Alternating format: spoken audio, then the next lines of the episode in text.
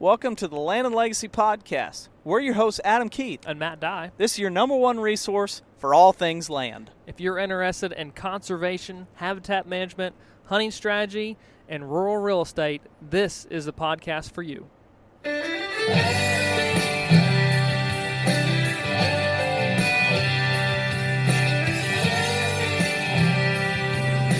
Welcome back to another Land and Legacy podcast. We've got a killer podcast for you. Pun intended on that one, guys. This is part two of Missouri's opening week of turkey season. And uh, last week we talked about kind of some strategy, some techniques, habitat management, expectations, and um, what we were hoping for to uh, occur during the first week and opening days of turkey season. This week is all of that action brought to you right here on the podcast. I team up with Seth Harker to discuss our hunt. Um, it was very successful successful for us opening day. And then Adam and Chad will get together on the second half of this podcast and talk about their incredible hunt as well. We've got four birds, four hunts, very different um, hunting scenarios as well as things that you can commonly encounter throughout the very very beginning of turkey seasons in most states. So um, four different hunts, some extremely fast paced, some a little bit more long drawn out, some with an incredible amount of gobbling, some with birds that come in quiet. So lots of different tips for you guys to be able to learn on this week's podcast. We certainly hope you enjoy it. And before we dive in, want to let you guys know to go and check out pureairnatives.com. Guys, they've got tons of different native plant species, mixes, blends. They are a custom seed shop. So if you have a blend in particular that you're looking for or would like to see put together, they can either create it for you or already have it and they can adapt it to your region, to your soil type, to your aspect of the slope that you want it on. They are incredible so if you want to get extremely detailed in it, they're the guys for you. Or if you just want to go to the website, look at the already blended seeds that they've got, all native seeds. Guys, check them out at pureairnatives.com. We'll also be doing a follow up Turkey Management 301 podcast. So, very, very specific turkey management. And you will hear a lot about the role that some of these blends or mixes that Pure Air carries in the life cycle and the importance of the them in the life cycle for turkey. So you'll want to tune in to that podcast, but in the meantime, be sure to check out pureairnatives.com. Seth, the man, the myth, the legend, are you there? I'm here, Matt. All righty. Well, gosh, do we have some hunts? Do we have a story to be able to tell? Holy cow. It it was awesome. I'll say that. it's, it's been it's been awesome. It has been a super solid week of turkey hunting. I had to take a trip to Kentucky, but the other days that I was not able to be in the state of Missouri chasing turkeys, whether I was helping call or filming or tagging along, whatever the situation was, birds, people, friends were on birds and and turkeys. Um, came to the call, let's say, and we've got some awesome hunts to uh, recall and share with you guys as a part two of the follow up podcast or, or the podcast from last week where, where Seth and I, we kind of brainstormed what we were hoping and what the strategy was for opening day and opening week of season. We kind of talked to you guys about that. So if you haven't checked that podcast out, be sure to go back and check out last week's podcast and we'll discuss our plans. But truthfully, Seth, it's it's kind of a quick recap because we were very fortunate when we were chatting about what the plan was for last week. It really kind of fell right into place. Kind of couldn't have drawn it up much better. And I'll let you kind of share your side of the story and um, recapping what the plan was, and then going getting right into the hunt that ended up with a bird flopping on the ground at 6:45 in the morning. Right. Well, no doubt they they read the script. Um, you know, you know, I've hunted several openers the last, I don't know, three, four years, yeah, something yeah. like that. Um, so we kind of know how each other are thinking and feeling and things like that. And um, the birds kind of seem to follow right in suit with us. And, and I think the last podcast we talked about, uh, how history a lot of times repeats itself. We talked about uh, how we were using our cameras Yeah. to pattern these birds. Um, I believe we also talked about the edge feathering That's right. um, around the uh, primary or destination um, food source, which uh, in this case is clover, corners of clover, um, corn, and beans, and there's still a lot of residual residue beans left over, so the turkeys are really there. It was just kind of figuring out how they were using the property in combination with the edge feathering. Um, and the cameras kind of let us know that, and then just uh, knowing the history, man, wow, what hunts hunts we had, I will say. Um, Yeah. In fact, it was almost a recap of 2019, almost. Like Uh, s- uh, scary. like it, it was it was frightening and, and I think when when people are we, we we share just how similar it was, people are like, okay, yeah, it's like over exaggerating. But like you killed a bird right off the bat, right off the roost, and you were maybe twenty yards from where you were sitting last year. And then later in the morning I was lucky enough to capitalize on a bird and I was probably twenty yards or less from where I was sitting and both both happened at like eleven fifteen in the morning. It's like, wait a second. When, when we when I shot and turned around to you, I was like, you were sitting like where I was sitting last year, and I looked at the watch, and it was just scary how how close and how similar those hunts were. uh, But when you say history repeats itself, that is, is a fantastic illustration of it does. And you have to, I think, as a hunter, really look at patterns and try and find, you know, just consistency, consistency in the way that one wildlife choose to use an area, and then what has worked from a calling in a in a one a sequence, um, but the way birds may approach a given area, and I think that when you and and I know that this is the way your mind works and this is the way my mind works and Adam and Chad's as well but as soon as you hear a bird respond or whether it's on a roost or or you're late in the morning and you're trying to strike one up and it gobbles back whether it's a locator call or you're just cutting and, and a bird gobbles my immediate mind goes to where's that turkey at? And if I'm standing here or if I choose to sit down here what are those steps that that turkey is going to have to take to be able to get to within gun range of me.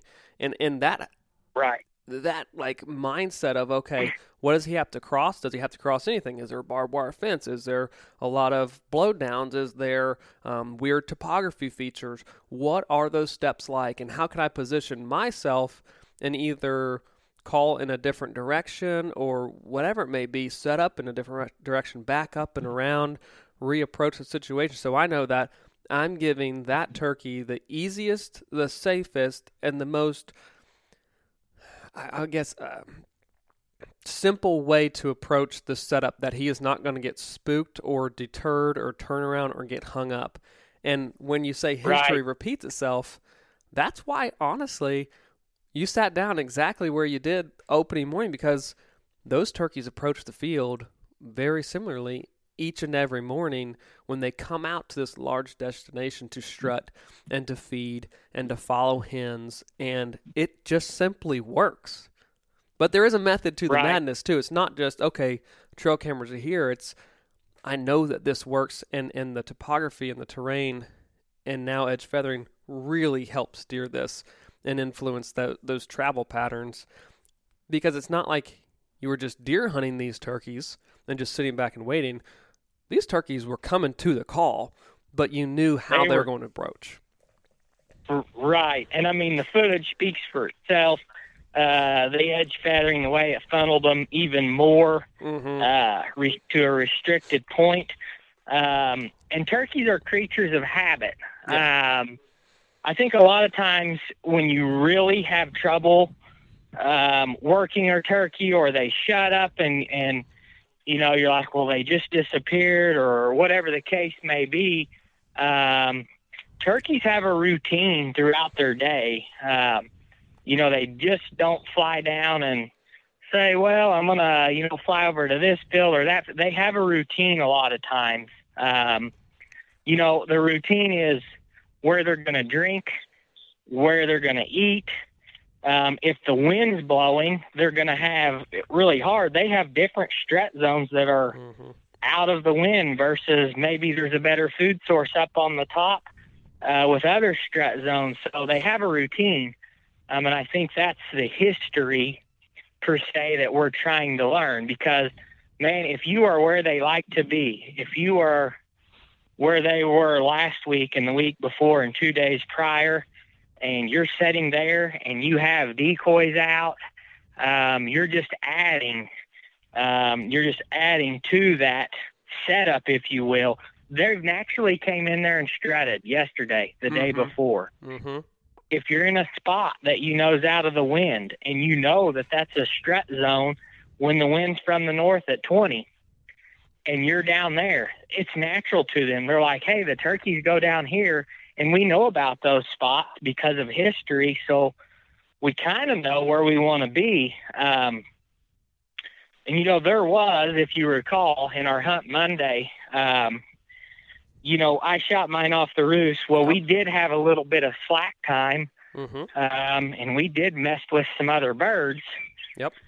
Um, per se, um, and we almost did, if you will, if you want to just say that's the history of the day right there. We almost got off of our, um, got off of that history, if you will, but we Sure. did wind up right back where it always repeats itself because that's where they wanted to be. That's exactly right. Yeah, I, I think that I think that is uh, there's so much truth to that. Is is you have to watch like birds. Birds are where they're at, and and I say birds too, but a lot of wildlife they where they frequent. That means there's a resource or they they feel secure there. So you have to take that into account um, time and time again. If if you see them often, and a lot of times when you get into turkey sign, whether it's it's turkey droppings along the road or you get into a hillside that has been um, scratched and um, they're feeding heavily there, well, that that tells me that what turkeys know this area. They feel comfortable here. They're spending obviously a lot of time, and so it's probably a great place to call a turkey into. And so I'm gonna I'm gonna utilize that. And and one thing I think that turkey hunters in general, Seth, really often overlook is the ability for the wild turkey, even though it doesn't look like it has visible ears on its head, but is the ability for that turkey to like pinpoint to like a Mm. T Yeah. exactly where your calls are coming from. So if you are calling They in a spot that is torn up with scratch and they're like, "Oh, there's a bird up there and it's probably feeding. It's calling right there. I'm going." It just it it, it, it just Yeah. it provides realism to the setup and anytime you can do that whether it's with decoys or just being where turkeys want to be um, or where they might approach from like that if you can add realism to a setup and then just call like and sound like a turkey and use the, the calls that a turkey would be responding to a gobbler, you're going to probably increase your success drastically. So, Right. it, and and you talk about ears and and how they can pinpoint um and i think a lot of hunters they don't realize um and they don't hear even though it happens almost every time they're out there is a turkey drumming a gobbler Mhm. drumming hmm man when they're closing the distance you know those turkeys can pinpoint yes, a drum. I don't know how long it would actually be, but you know that is one of their main calls. Yeah. Um, and hunters aren't listening for that, and it, it's such a I don't know what frequency. It's hard to hear, man. And those turkeys, they tough. hear it. yes, yes, and and um, it's funny because you going back to so your your hunt. We haven't really kind of dissected the hunt, so we'll, we'll bring the kind of full circle. But your hunt, and it wasn't just one longbeard. I gotta say, there was five longbeards that came out kind of nose or beak to tail, following one another right into this field, put on a, a beautiful show. Um, first thing, light was just cresting the horizon. They were just full of color. Their breast feathers. We had one strut. A couple of them gobbled there in the food plot a few times, and you were Two- you killed them there. Wow, that was beautiful. Right. Two hens sneaking in again where they want to be. Yep. Uh, the hens were there. All the ingredients um, were there, and that's that's definitely why we were there. But yeah, what a beautiful morning. Beautiful, beautiful morning. But but I think two things that maybe a lot of hunters probably would have um, I would say overlooked, and I think that these two situations really allowed you to pull the trigger, whether it's faster or just experience that hunt in the way you did. And then I'll share one from my hunt, a great takeaway.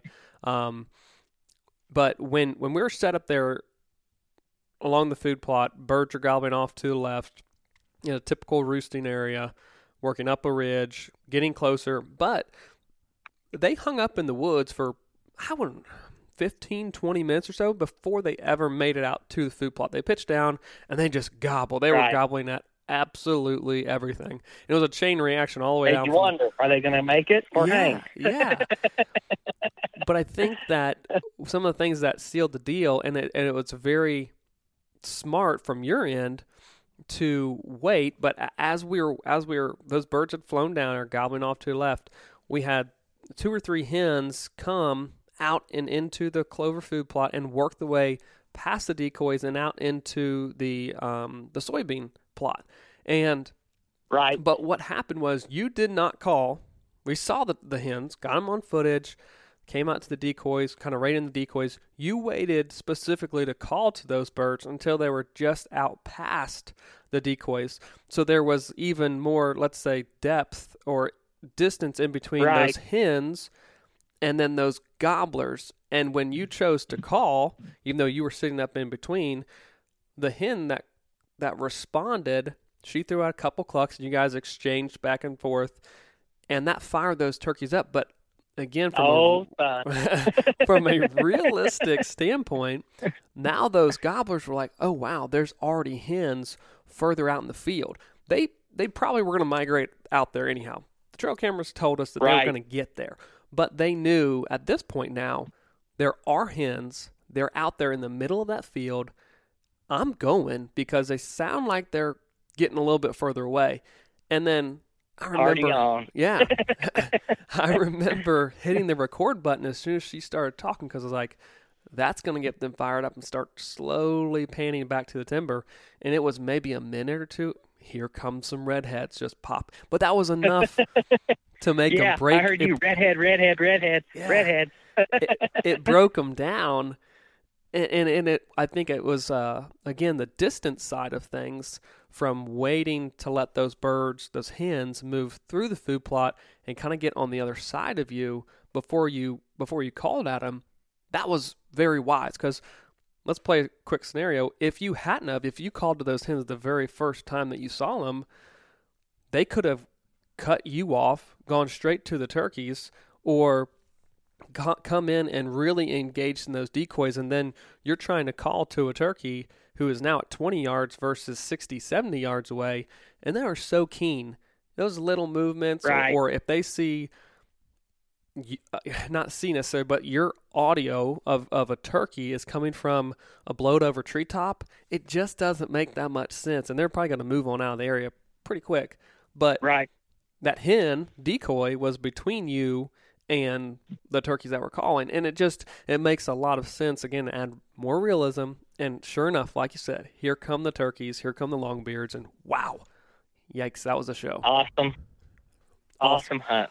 awesome hunt but the other thing i think that kind of on a flip side the birds that i end up getting on later on in the morning they weren't they didn't gobble we had we got No. to- we got to an area that historically we knew was really good for turkeys. You have killed. I've filmed you kill turkey there many years ago, five or six years ago. Three longbeards come up this logging road.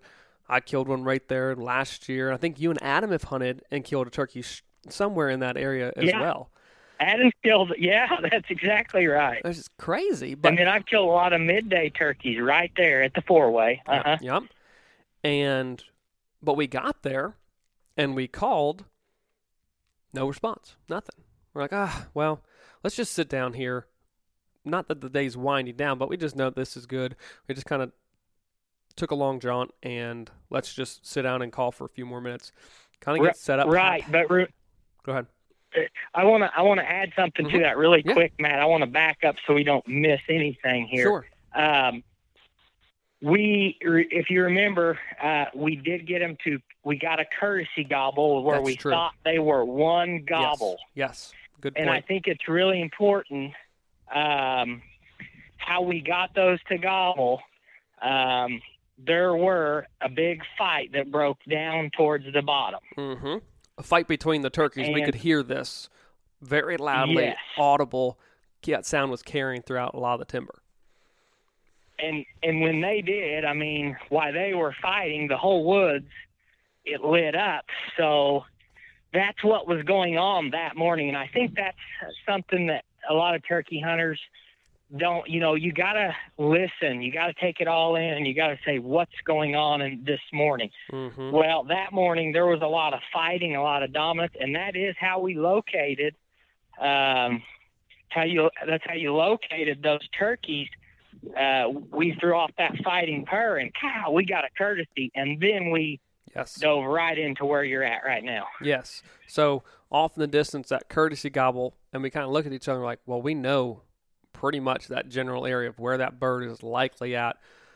We got in there, but as soon as we got tight, which is again very common to get that courtesy gobble, and then when you move in and you're actually close, they don't gobble.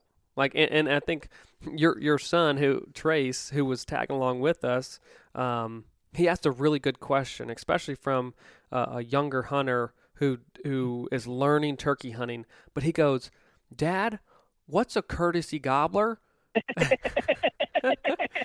When you want to shoot right in the face, son.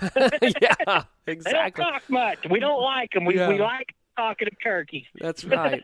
That's right. So a, a, a courtesy gobble is when a turkey he's probably henned up or he's just not talking much, but he hears a bird a hen call off in the distance and he just gobbles one time. Just he just responds once, maybe twice, and just to let you know, hey, I'm over here, but I'm not going to gobble my way all the way to you. I'm here if you want it, come kind of thing. So we heard that courtesy gobble, cut the distance, but as soon as we got in there tight, and we knew we were, we knew exactly where that bird was, or or very very close proximity, and we called and, and he did not answer. Started off soft, climbed an elevation, still no answer. So we sat sat down, and I don't know, it might have been two minutes, if that. Two minutes, head mask, we're not up. that's that's right. I didn't have my head head net on, and you're. Yeah. I, I don't think Trace even had his hat on the whole time. I think he had. No. we like we just sat down, and I look down the road, and here's three red heads and just black bodies coming down the road, and they weren't saying a peep. Um, I think that they saw the decoys in the road, but were a little gun shy of the full strutter. But they kind of just came into the road, drifted off the road, and we started soft calling back and forth and keeping them close by. But as soon Well, as you closed the deal. I mean, you closed the deal. I think that well, this, this was that point I wanted to come back to from from uh, um, what what you did really well earlier in the morning was call those hens once they got past. And one of the things that I was, and I don't even know how I got it out or when I had pulled it out, um, but I had gotten my wing out from the the back of my vest, Right. and Yeah. those birds drifted off of the road about 60, 70 yards and started to fade. We thought initially they were going to just loop around, but as they weren't gobbling, just kind of tailing off, it's all body language of those birds just kind of talk, you know, tell me as they're looking at them as they're kind of fading away that, man, they're really just not that interested. However, grabbed the wing and scratched in the leaves, and it was like a 360 Yeah. or a 180. They just turned around and filtered right It back out to the it. road. And uh, Yeah. it was kind of tight filming through the brush and whatnot for you, and I it was a little bit longer of a shot than I wanted to take, but um, the first time they kind of came right back out to the road, that that scratching the leaves, that realism of hey, there's turkeys up there, sucked them back to the road, and then they I I didn't pull the trigger right away, and they filtered back and scratched another time or two and brought them right back out to the road, and that second bird that stepped out, we were able to get on them, you know, the the timing wise and angle wise, and pull the trigger and shot the bird, but two drastically different hunts, two wildly different approaches. One this morning, that morning early, they were gobbling their head off, and just every sound that they were they were they were gobbling back, answering gobblers further down in the bottom, and it was great. But I think that those two hunts separately really kind of can sum up early season turkey hunting, though. Uh, a hundred percent. I mean, just again, I don't I don't want to sound like we're beating a dead horse, but we know the property. We knew Yeah. where we needed to be. We feel like we knew from the courtesy gobble. I mean, I feel like I could have I could drop a pin on Mhm. Google Earth within 50 yards of where we heard that gobble, and and I think you agreed when I asked you, hey, where do you think those were? I mean, bam, we we were like, okay, to agree, that is exactly where they are. Let's get in on them. Yep, definitely. And, and And- we were at that point, we were 400 yards probably plus away from those turkeys. But that's how Right. routine. and bumped a few getting into them, which always makes your nerves yeah, it sure does. uh, kind of on edge. You know, did who did we bump? What did we bump? Did they spook the other ones? And then you've got a courtesy gobbler on it. You know, is he still there? If he would have gobbled another time after we bumped him, sure, our you know our spirits would have been up. But hmm so we just because we bumped a few turkeys, we still um, followed through with the plan um, of where we were going and what we were doing. And keep in mind, we bumped a turkey, a you know probably hundred yards from where those turkeys actually were. hmm Yeah. I mean, the the farm, there's no shortage of turkeys. I mean, there's there's No. hens and uh, two hens here, a hen, a single over here, another single over there. As we're trying to just maneuver around the property, and really the the farthest walk I think that we really ever had from where you killed was to get back to these other birds. Everything else was Right. we spent an entire morning basically we, within 300 yards of of kind of the epicenter of that that field where you killed but there was just so much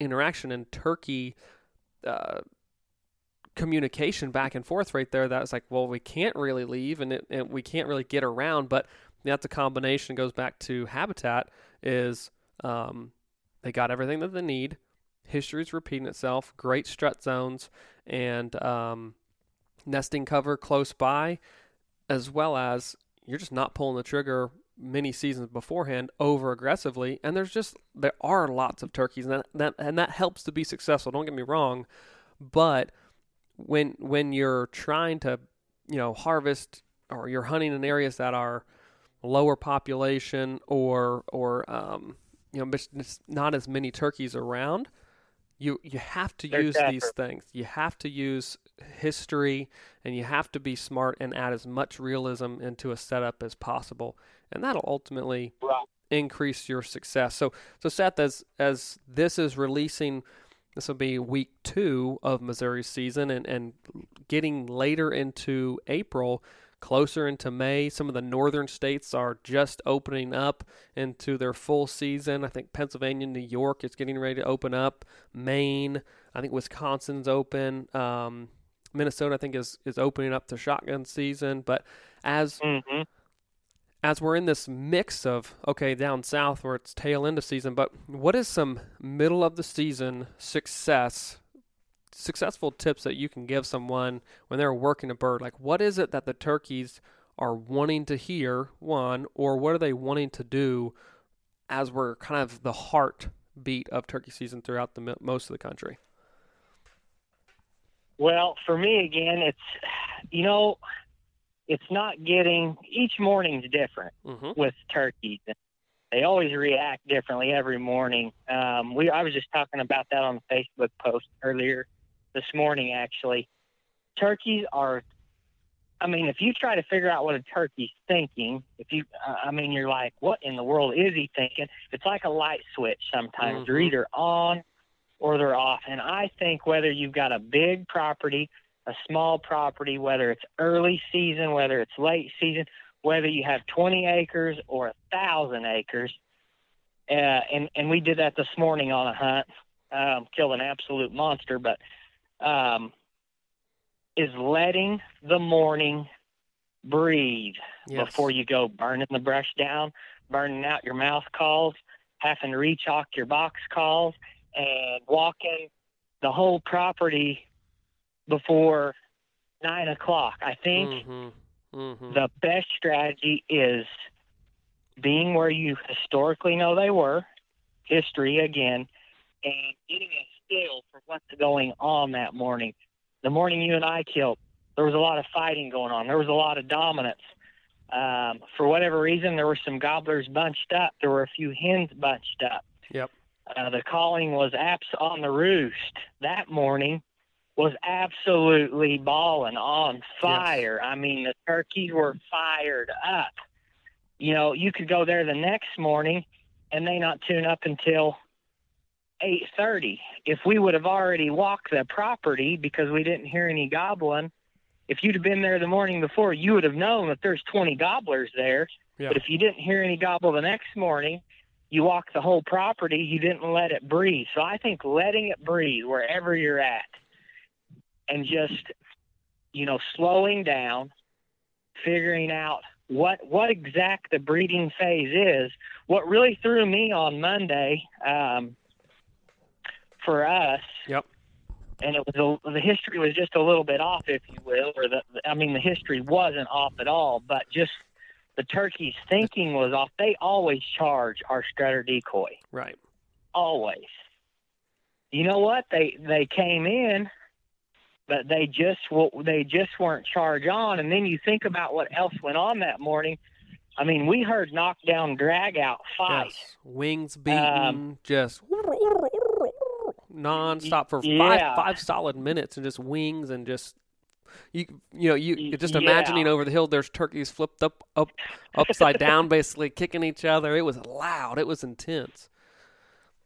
So there was there was an angry boss around there. So as I'm sitting there looking at the morning and letting that breathe, let me tell you, if if you would not have connected and closed the deal with that, um, with the wing and the leaves, because that's ultimately what made him circle, Mhm. satellite, if you will. hmm Um, I can assure you, we would have been putting the strutter up the rest of the morning. Yeah.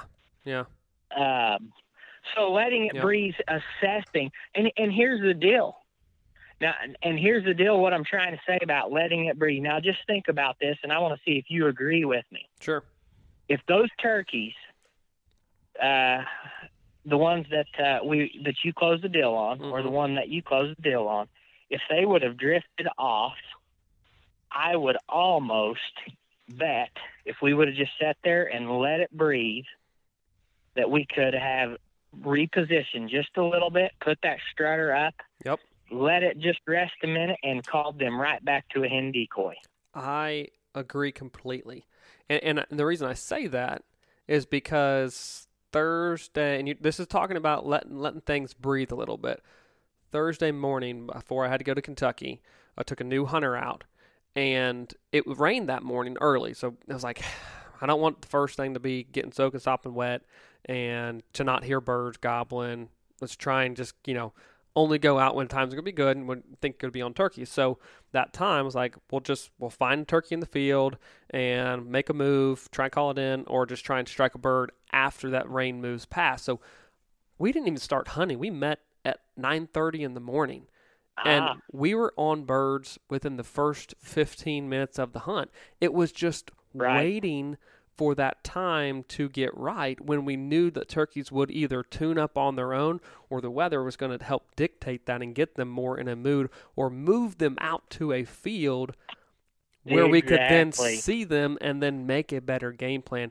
I, I I think that there is like this if you're not on birds out there first thing in the morning, then you're not turkey hunting. And I I'm like yeah, right. I don't know how many times that Chad Adam's brother and I, or or or combination of Adam and Chad, we've hunted birds off the roost and said, "Let's go get breakfast at the diner, go get coffee, go get full, come back Yeah. nine nine thirty in the morning." And and at that point, that's when birds want to work. And I think that Right. And you can blow through a property just like you said way too early and just completely demolish the the the truthfully the time at 9.30 till 1 o'clock when birds are very very killable right. And the and the same thing, Jamie. She killed a, oh a nice yeah turkey Friday. yep Same exact same exact scenario. Minus you waited until 9:30 to get there. mm-hmm Um, we had some birds tune up on the roost. Had a failed attempt, didn't work. mm-hmm and the birds shut up. Um, well, what I typically do on that, now keep in mind, you can't do this when the wind's howling 25 mile an hour, but right. on good mornings, when you can hear an audible gobble for several hundred yards on quieter mornings, mm-hmm. and you know there's turkeys there versus just, you, you just mentioned earlier, turkeys can hear. They can pinpoint where the sound is, and they can. Yep. And you know minus the foliage right now so turkeys they weren't tuned up that morning. They were on the roost. You could tell that they got with hens really quick. So versus just go out again and not let the situation breed. And burning the reeds out of our mouth calls walking and our box calls walking and busting hens up and gobblers. You know what? Get to a spot you can hear. Go set in under a shade tree of a cedar. Yep. Let it breathe. Get on your phone, cruise Facebook, do whatever. You can make a call every so often, but nine times out of ten, you'll either get the gobble you need to hear, or maybe you're overlooking a field. Um, but let it breathe. Let the turkeys do what they want to do. And just like you added, a lot of people think that if you don't get it on the roost, it's it's one and done. That they're done. Dude, them turkeys are there oh yeah they don't I leave mean, you you just got to let it breathe and let them tune up, know the history of the property, and it's it's going to happen for you. Don't just burn the brush down and spook everything. That's one sure way um, not to have very good success, especially those on smaller property. hmm Yeah, absolutely. And and and and to uh, the follow up of this podcast is you will find out the very next day, both Adam and Chad harvested turkeys, and they're going to talk about this here in a second. At twelve thirty and at twelve fifty, midday Woo! Noon gobblers. Gobbling turkeys, and th- this this happens. You just have to be out there to be able to witness it and experience it. But those turkeys don't leave, and they can get tuned up and they can get fired up real good midday. So right. mm, mm, right. mm. Uh, real quick, Yes. um, had an awesome hunt this morning that goes right along with what what Sure. we are talking about. A good cousin of mine, Aislinn Harker, we call him Ace. That is truly his name. Um, everybody's like, his, that's his nickname. Nope, Ace is his name, Ace Harker. Um, and he's got a 200 acre property that, that he can hunt. It's Yep. farm country. You're talking beef cows and hay fields and uh, neighbors that turkey hunt on every corner. Yep. And this morning he knew where the strut zone was. He knew where the history was.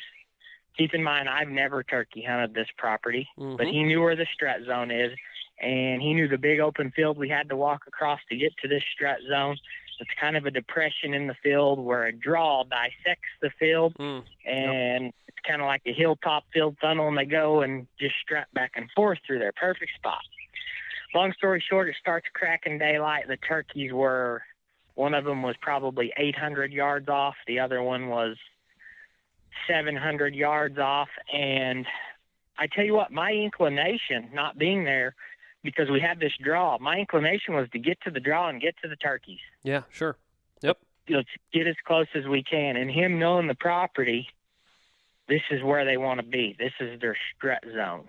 This is where they want to be. hmm And long story short, we worked the bird right into, right into. It took, you know, it took an hour, Sure. but we were where they wanted to be, and he killed an absolute slammer, dude. Yeah. I saw I mean, pictures 20 and saw the. Whew. Gosh. 27 pounds, inch and three sixteenths spur, inch and an eighth, a 11 and seven eighths beard, a nine inch beard, just an absolute Jeez. old, old slammer. And it was just, he knew the history of the property. Yep. Um, what was the coolest thing about that? Um, the neighbor stood up on the fence line Yep. after we shot. We had no idea he was there. Said, I've been after that turkey, just recapping the conversation. I've been after that turkey, trying to kill him for a week. Um, he comes up in either that side of the field of the draw or the other side of the field, and then he's got 300 acres Mm-hmm. Back to the south, but for whatever reason he couldn't connect.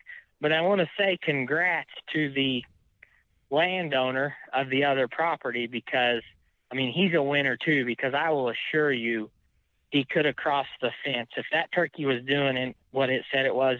I know he could have crossed the fence and the odds would have been better the way that turkey Sure.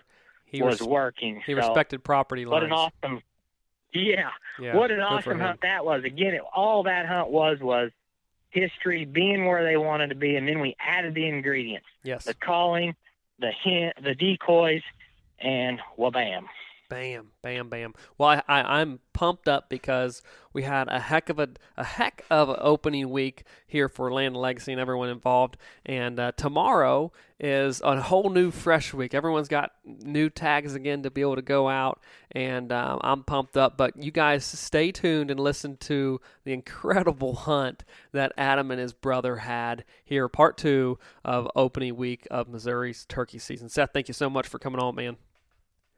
Thank you, Matt. Appreciate you. All right, so segment number two, Adam here, and we're going to jump back in. Following up last week's podcast, like Matt said previously, um, we kind of did the the podcast with the with the two teams, the two crews that were going out, Matt and Seth, and Chad and I. And uh, you heard through last week's podcast kind of the different approaches. So once again, Chad and I are back on the podcast together discussing kind of the events that occurred for us on uh, the first two days of, of Missouri spring turkey season. Chad, if you could sum it up um, in one sentence, how would you rate the first week of Missouri turkey season? Well, I don't know how.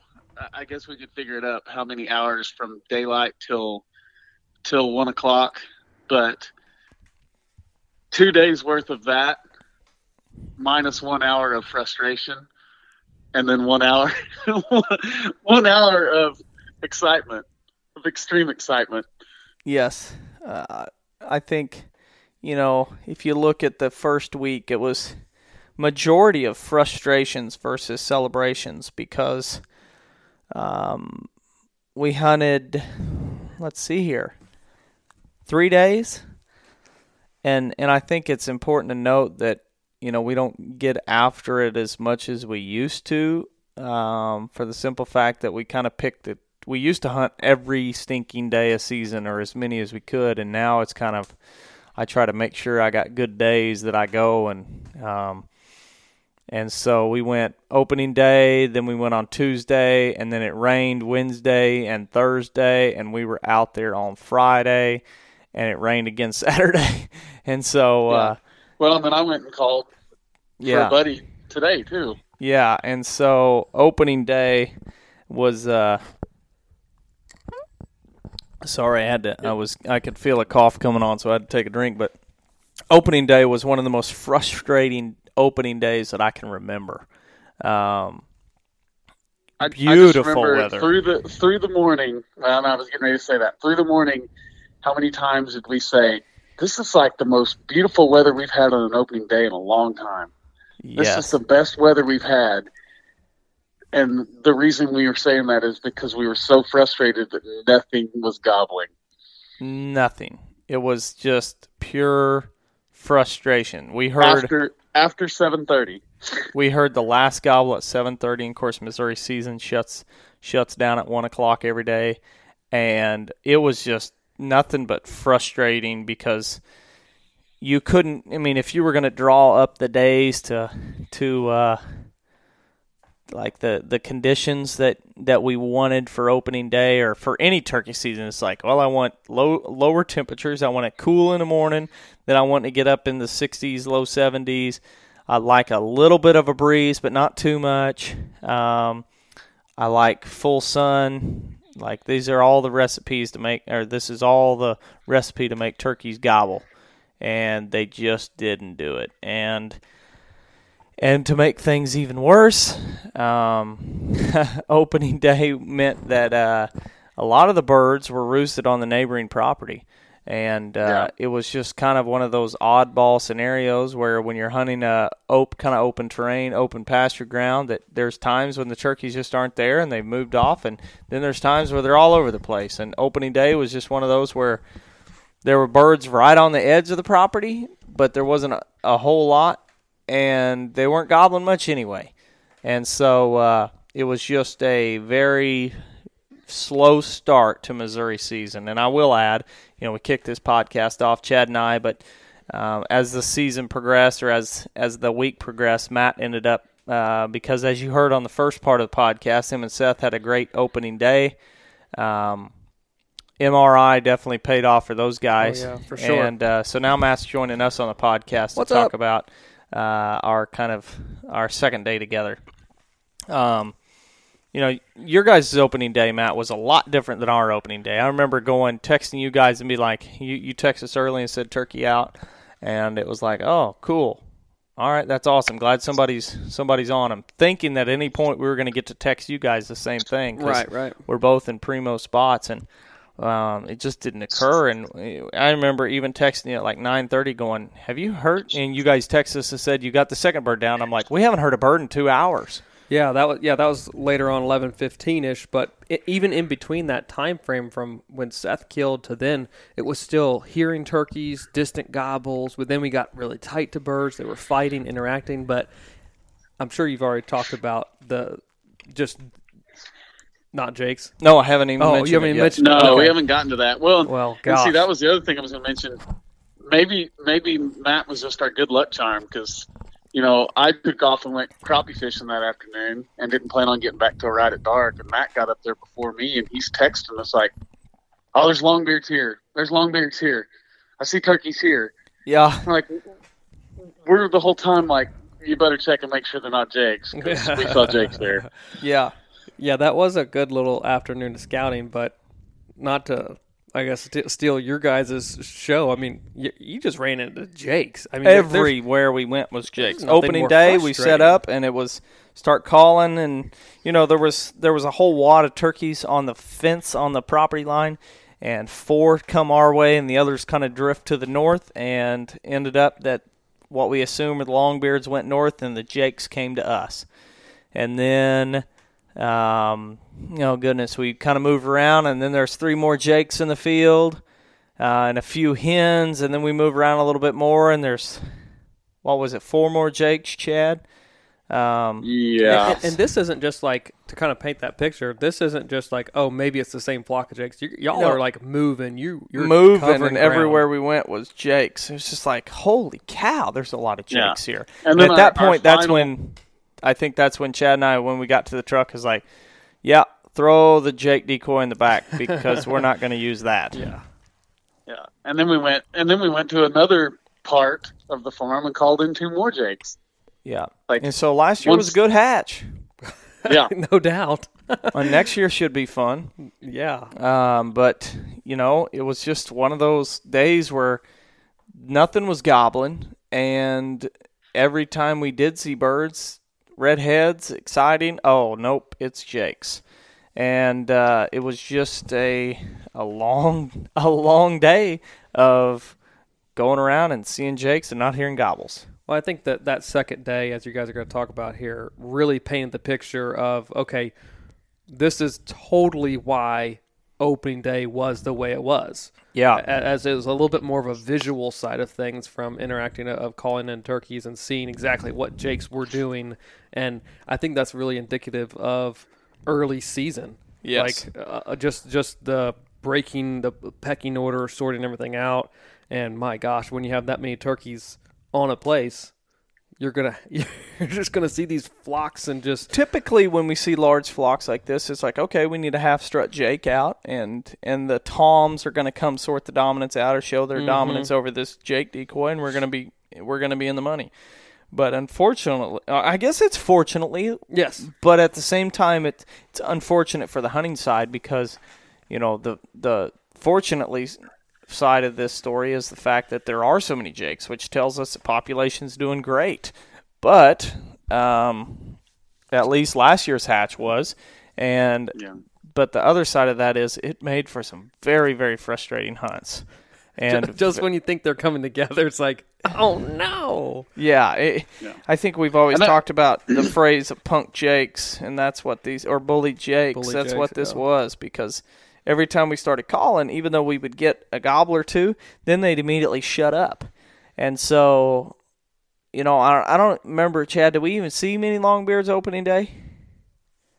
Mm, I don't know that we saw we saw those two Yeah, on the on the one neighbor in the Yeah. field that ended up getting run off by Jakes, but I mean that was where we weren't even hearing gobbles or seeing any longbeards. We just walked around and it was we just saw Jakes. Yeah, and even when we did hear a gobble, it'd be like one or two, and then nothing. So it was a little bit like, okay, they're they're either really henned up or something's going on. And so day number two, Matt's joining us now. It's you and I and Matt, and we're bouncing around. And we knew, based on what we heard the day before, was we need to get tight because they may not gobble well. And so we're trying to get in tight, figure out what's going on, and um, you know, wouldn't you know it, um, two longbeards come out first thing, and more jakes answering come out actually answering the answering call. a call, and then more uh, more jakes come out, and then they're headed back in the woods, and that was kind of uh, was- the first time of really going. Okay, we just now got to see an interaction between gobblers and jakes, and clearly the jakes are the ones ruling the roost around here. Yeah. And so it was like, hmm, this is probably something based on what we're seeing now tells us that oh, as season progresses, we're going to have to get really tight to toms because they still want to respond to calls, but the chances of calling them a long ways are are, are slim because they're probably going to run into jakes and they're probably going to get pushed around and chased around because they're outnumbered. And so uh, you know that after seeing those two toms get run off then they shut up is like that explains yesterday that's why we'd only hear one or two gobbles and then they would shut up and uh, so then we moved and if we if we wondered if that was a fluke, the rest of most of the rest of the morning uh, provided evidence that that was not a fluke. That's exactly it. Um, everywhere we went that morning, we would run into more Jakes. We would find Toms. At one point, we saw Tom, I don't know, 400 yards away, and he was coming, gobbling hard, and was working his way. And then he got quiet. We're like, okay. And he was down. He was out in a big pasture, but he was down in a valley. And as he got quiet, we're trying to figure out what's going on. You sneak up to the tree and about that uh, tree out in the pasture to kind of peek. And about that time, he runs over the top of the hill, getting chased by two jakes. And it was just like, That Huh. was I mean that was so visual because it was I don't I don't know exactly how large that field is, but I mean he made a huge circle. I, I mean it's like Daytona 500 out there, Yeah. and that's not an exaggeration. Monster field, and these Jakes are just hundred yards behind, just booking it. And yeah. we're like, and they run over the hill to the the to the world?" southeast, and all of a sudden, we look out there to the west, yeah, and there they are running again. And you're like, Where? There's that Tom. He's running. Oh, look behind him, 100 yards. There's those two Jakes. It's just like, are you kidding me? And uh, so that bird shut up, and it was just uh, a, a reminder, man, we're gonna have to get in close to the toms to to pull this off. And hopefully, as the day progresses and as the season progresses, it's going to be better and better because jakes are going to kind of start drifting around, floating off, and they, instead of being condensed into flocks, they're going to be more kind of flocks of jakes, I mean, individual many- hens, individual toms. how many jakes did we end up? It was Like, close to 20 or pretty over 20, I think. that's Yeah. a 'Cause lot. that of one group had six so in it. many jakes. so many jakes. And it's just it's just awful uh, to to try was- to, to hunt was- with that. I think that added to the frustration because the morning before it was like no gobbling whatsoever, And then second morning, we're actually having birds respond and thinking we're in the ball game to only have it just like the switch flip where it's like, what's going on? More jakes. Yeah. It was like every time we'd get on a bird and get him fired up and think, all right, he's coming in, he's coming in, it would just like switch. You'd see, you could, the ones that you could see, you could see their demeanor change. Yeah. Yeah. Like, oh, I know what's going on. And I think this is a good reminder, a good kind of lear- learning experience of if this is something you're dealing with, you're dealing with bully jakes, throw the jake decoy out because it's not gonna, it's not your best, uh, your It's the best worst approach. yes, single hen at the most because the toms that you're trying to target to harvest are probably getting run around. And so all they're trying to do they're tired of fighting. They're sick of fighting.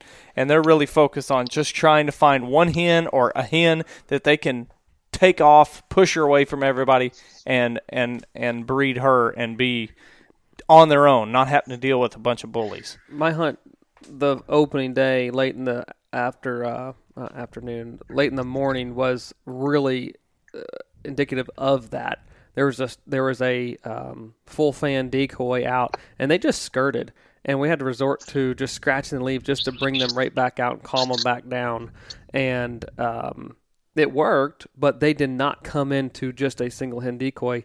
And if we hadn't have killed, we'd made the mention of we're not like that thing's going away.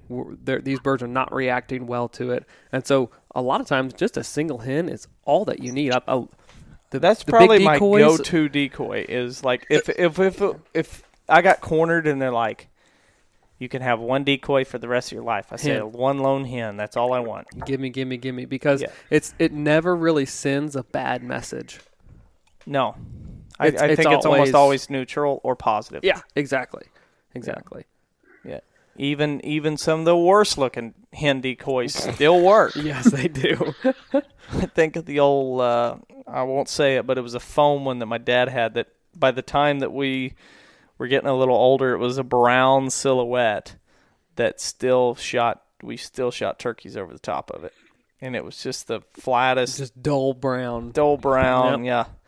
Kind of looked like a like just somebody stamped sponges. Like just it was nothing. but anyway, um, you know that that's kind of a, a good reminder of if you're dealing with difficult birds, uh, unresponsive birds, um, birds that don't show a lot of aggression or don't show a lot of interest in the calling, probably stick to just the one hen decoy because, um, you know, it, it, I would consider throwing out Jake decoys, half strut Jake decoys, a little bit more aggressive, and then of course a full strut's really aggressive. And uh, I, I think that there's a, a good part of hunts that uh, a strutting decoy can be viewed as a negative um, just as much as a positive on other hunts. And so in this case, well, I don't I don't foresee anything changing enough during this hunting season to go grab a strutting decoy and stick it out there. Um, No. and I don't honestly, unless we go to a new farm, I don't foresee us even using a Jake decoy a whole lot, um, if ever. Um, just based on the farms we're hunting right now, it's like, ee, I don't know about this. Now, you guys, you guys use a strutter, kind of a 2D type strutter Mhm. that I would- kind of worked, but still, when you watch the footage, you can definitely see they're like, yeah. was not it was not at all run into. I would honestly the, think the I would- situation. I would love to see just a hen decoy. Well, that's what I was saying. I was like, we we weren't. We, we were saying after that the way those birds reacted. If if I hadn't been able to call them back in and take a shot and harvest one, that joker was going to the truck. Like Yeah. they they want they would have reacted and were coming to a call, but they were definitely keeping their distance from that full strut. Yep. Yep. So, anyway, day two, you know, we're dealing with a lot of jakes. We're dealing with a lot of headaches. Um, but we're dealing with a lot of a lot of great reminders that next season should be awesome.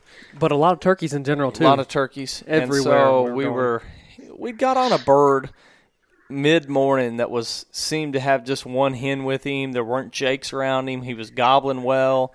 Um, and we're not Res- sure Responded responded to a call really well. responding to a call really well. We got in position, felt really, really good about it. And something spooked him probably the farmer doing some work with the cows, which is kind of going back to last week last week's podcast when we're hunting when we're hunting a working cattle farm.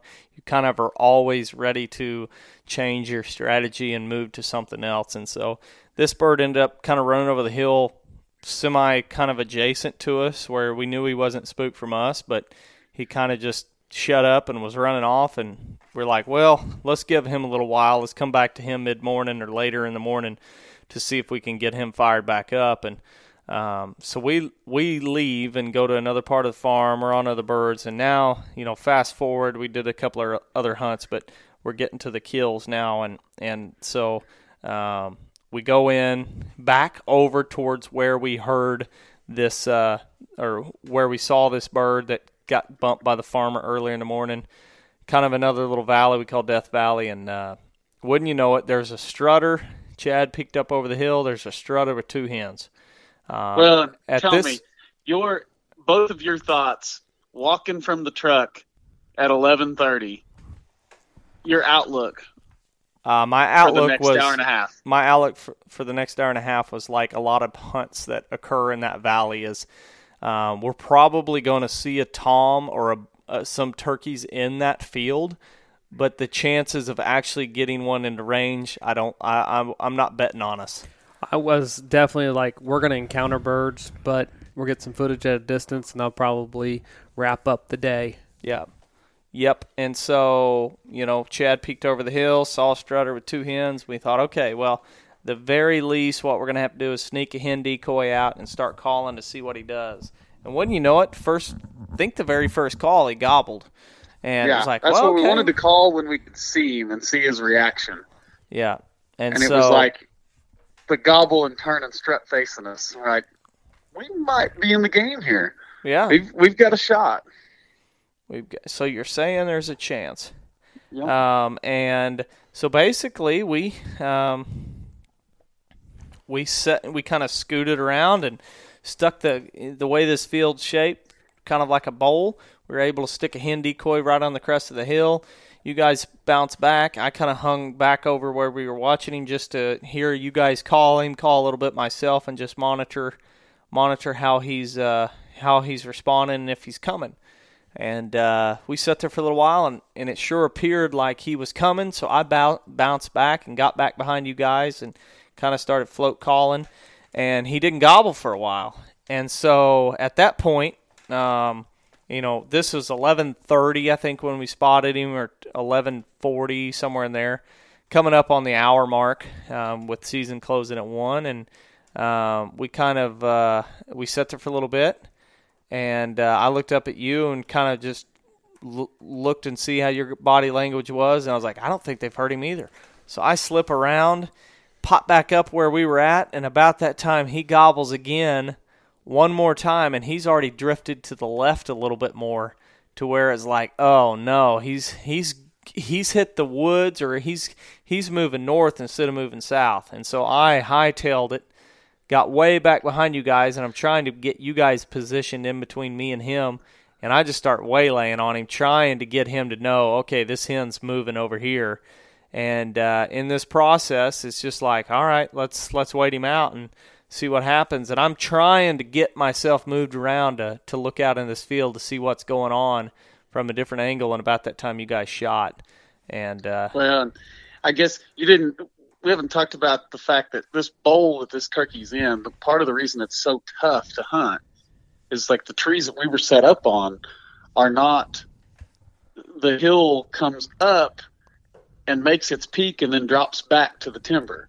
So when you sit on the edge of the trees, you're looking up the hill and then back down. So the birds can come up and you can see their heads and they can telescope, but they don't see your decoy very well. Yeah.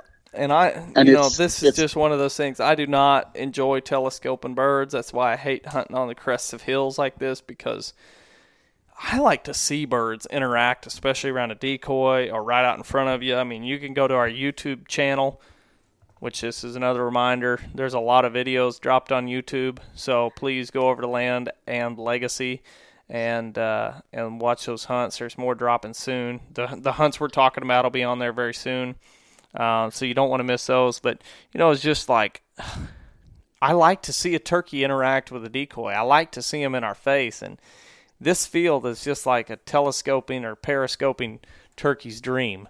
And That's uh, why they spend so much time in that field. Yeah. We always see birds in that you field. can't when they get down in the valley. You just can't crawl to them. You can't No. get out to them. You just have to sit around the perimeter, and it's almost like uh, I picture the way they feel down in that bowl is a lot like. Did I think I said this last week, but it's like a baseball stadium where you can't move down to them because it's wide open, and they you you got to just wait on them to come up. And uh, anyway, by 11:30, 12:30, Twelve thirty. 12:30 you shot um twice. The, This- the this part of the, bird- the telescoping bird and not seeing the decoy. We've got to Yeah, mention that. He comes in and steps around some butt buckbrush and already gets nervous. he didn't. And basically, I- when I was like, Chad, I'm I've I've got him rolling the footage. You're like, I can't see him. I can't see him. He takes four or five more steps, and then it was like, okay, I got him. And then he took maybe one, two steps, and then all of a sudden he got nervous. So your show was like pretty minimal of this bird. You didn't see yeah, that much. I saw him. like three steps of him. The whole time you're like, I see him. He's coming this way. And I'm like, I still don't see him. and there was a big patch of buck brush to the left. And the reason we sat there is because we had a little more cover with that buck brush. But then it, Mhm. it got us and he comes around and it was like as soon as I could see him and I didn't move. I mean you got it on the GoPro. I'm just sitting there still and I'm like, Oh, there he is. And I don't know what he saw. I don't know but either. it was like instant turn to start to walk away and you're like, You better do something quick and I swung and just I swung too fast and shot. But then I stood up and had him going away and bowled him over. yeah. Which Not the not the ideal not the ideal kind of turkey kill, but it But got the job done. You know how many hunts that like actually follow through that are like 100% ideal? Very few. Mine was. Yeah. Well, which, the which very we're about the to very get to. next one was. the very next few minutes. Unreal. So Chad knocks his bird down. That's first bird for you and I. You know, I don't know, 30 seconds of the bird on film, just Yeah. strutting and coming up the crest of it's the hill. beautiful show. Yeah. I mean, he was beautiful. They'll have to take our word for it for most of it. but uh, anyway, so you got the bird, nice bird, twenty. What was he? Twenty three pounds, nine inch beard, Four. okay, twenty four. Yeah, that's right. Mine was twenty three. Twenty four pound, nine inch beard, and about an inch spurs.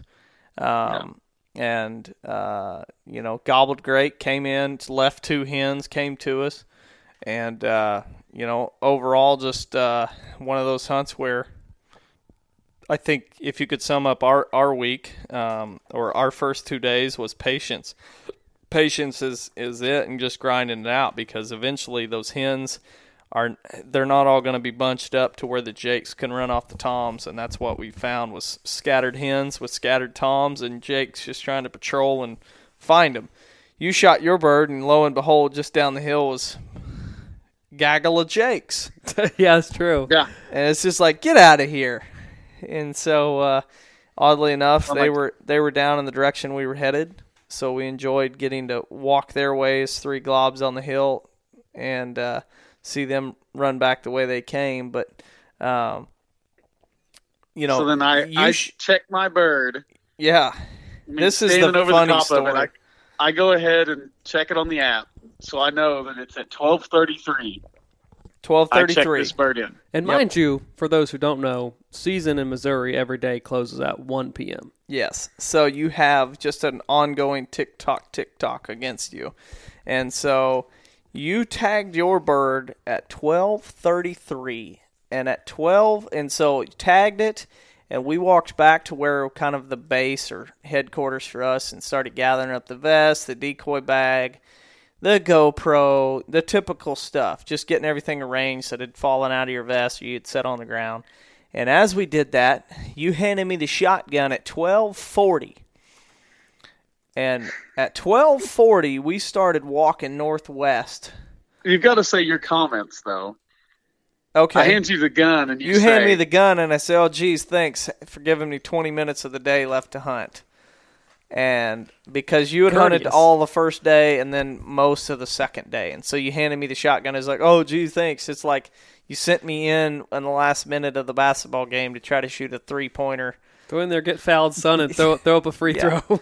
it's a blowout. Hey, so and so, come off the bench. You're going in. And uh, so basically, you handed me the gun. I said, "Oh, gee, thanks." We walked 211 yards northwest. thank thank you onX. Thank you. We, we had to we had to replay them like literally how far did we walk? Because Yeah. twelve thirty three we kind of started headed that way. 1240. Twelve forty. Yeah. 1240. We started heading that way.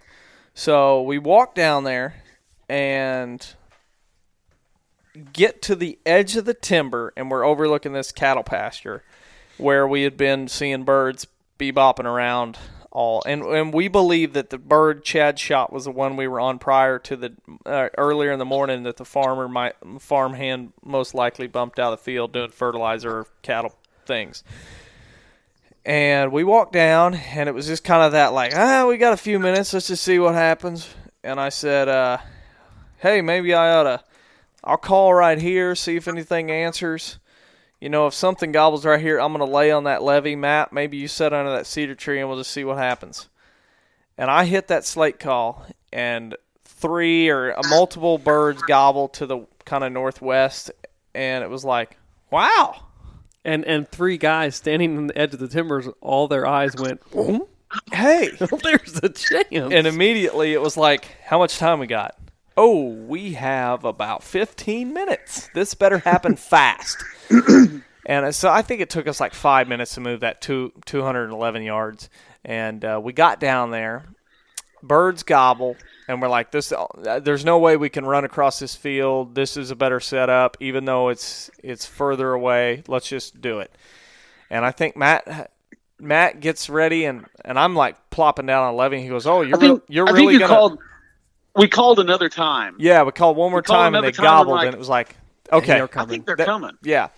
And I s- and I just started taking my gear off, and and Matt goes, "You're really gonna lay on that levee?" And I was like, "Oh yeah, this is the only option." So he sat against a cedar, kind of back five yards from me or so, and. uh I grabbed the hen decoy and stuck her on the levee right above me. So she's like sticking out like a sore thumb, and I'm laying underneath her. the top of your head looks like an egg that she yeah, just laid. or a little cow patty that Yeah. she's scratching in. Yeah. And uh, so I'm laying there, and I call again. They gobble again. Ended up another bird gobbles off to the north. So now we've got two, three, four birds, whatever it is. We we don't know. It's multiple birds. They're gobbling all around, and uh, you know I I think uh, at that point it's going what how much time we got, and uh, it was like we got 14 minutes or whatever, and uh, something like that because it was right around 12:45. And anyway, um, GoPros are running. We got everything set up, and all of a sudden Chad goes, "Hey, there's three longbeards just stepped out in the field," and they just immediately start coming. And like not just coming, like running beards, swinging left to right, and that full fledged waddle where it's just like, wow, they they're really moving. Like they just covered 20 yards. Now they just covered 40 yards, and they are running Yeah, and and at one, one point, behind each other. I ask, "What time?" Um, and Chad, I think you said it's 12 1247 or something like that. I don't remember. And I Yeah, I can't remember that one. are you, we've got 12 minutes and I said, "Well, if they keep this pace up, we're going to ha- we're going to have 6 minutes left to celebrate." And uh, anyway, they ran all the way up, hit the gate. One of them tucked under, and the other two were kind of a little bit cautious because it wasn't an, an ideal approach because of the gate and the five strand barbed wire fence. Anyway, uh, at that point they'd come close enough, and I popped him all in, the, and by that point it was twelve fifty one. So 51. when you handed me the gun at twelve forty, we covered two hundred and eleven yards and killed a turkey in eleven minutes. And those turkeys probably covered 350 or Uh, so. Easy, yeah. it was just one of those where we re- what we assume is those birds were moving fast because they were trying to beat jakes to the hen. Um, they were trying to get in there fast so they didn't have to deal with a bunch of jakes. And uh, it ended up being a 23 pounder, 9 inch beard, and inch spurs. So a little bit smaller uh, in weight than Chad's, but about the same size. And uh, yeah, 11 minutes. So you wait all spring, you wait 12, 11 months out of the year for spring turkey season. It was over in 11 minutes. But I will say this again, going in to that last like kind of hoorah on that day, it was like I'd, no birds were tagged. We're gonna run into jakes. Never did we think that two longbeards would be thrown under, over your shoulders walking out. No, I mean, it's fantastic. no. And then I mean, fast forward to Friday morning, and Chad and I took my took our dad out, and by 6:20 he had a bird down on the family farm. Um, it was also on film, so that hunt will be on our YouTube channel, Facebook page as well. So, pretty stinking unbelievable turkey season for us. I mean, when you look at running the cruise we did, we got we run two or three cameras depending on the day, and we killed. We have Trace's youth turkey season hunt to show. We have um, your turkey hunt, Seth's Mhm. turkey hunt, Chad's turkey hunt, my turkey hunt, and Dad's turkey hunt. Seth Weiss turkey. hunt. Seth's wife's turkey hunt for the same day that Dad killed. So three days of Missouri turkey season, and we had six six six birds. kills and six films coming. Uh, plus another one for Arch uh, for Trace youth season, and then Seth actually filmed another one this morning. So, bunch of turkey hunts hitting the channel soon. So you don't want to miss it miss it out on that. Um, overall, you know, if we were going to wrap up the first week, I'd say started slow and only got way, way, way, way better. And uh, you know, it's it's encouraging. Turkey numbers are down overall. I mean, you hear that from a lot of people, minus the people in the north, uh, north, northern states, and but a lot of people are complaining about low numbers. So um, we're trying to really be cautious and and not hunting too hard, but but definitely hunting areas that have healthy populations, and that farm's definitely got a healthy population.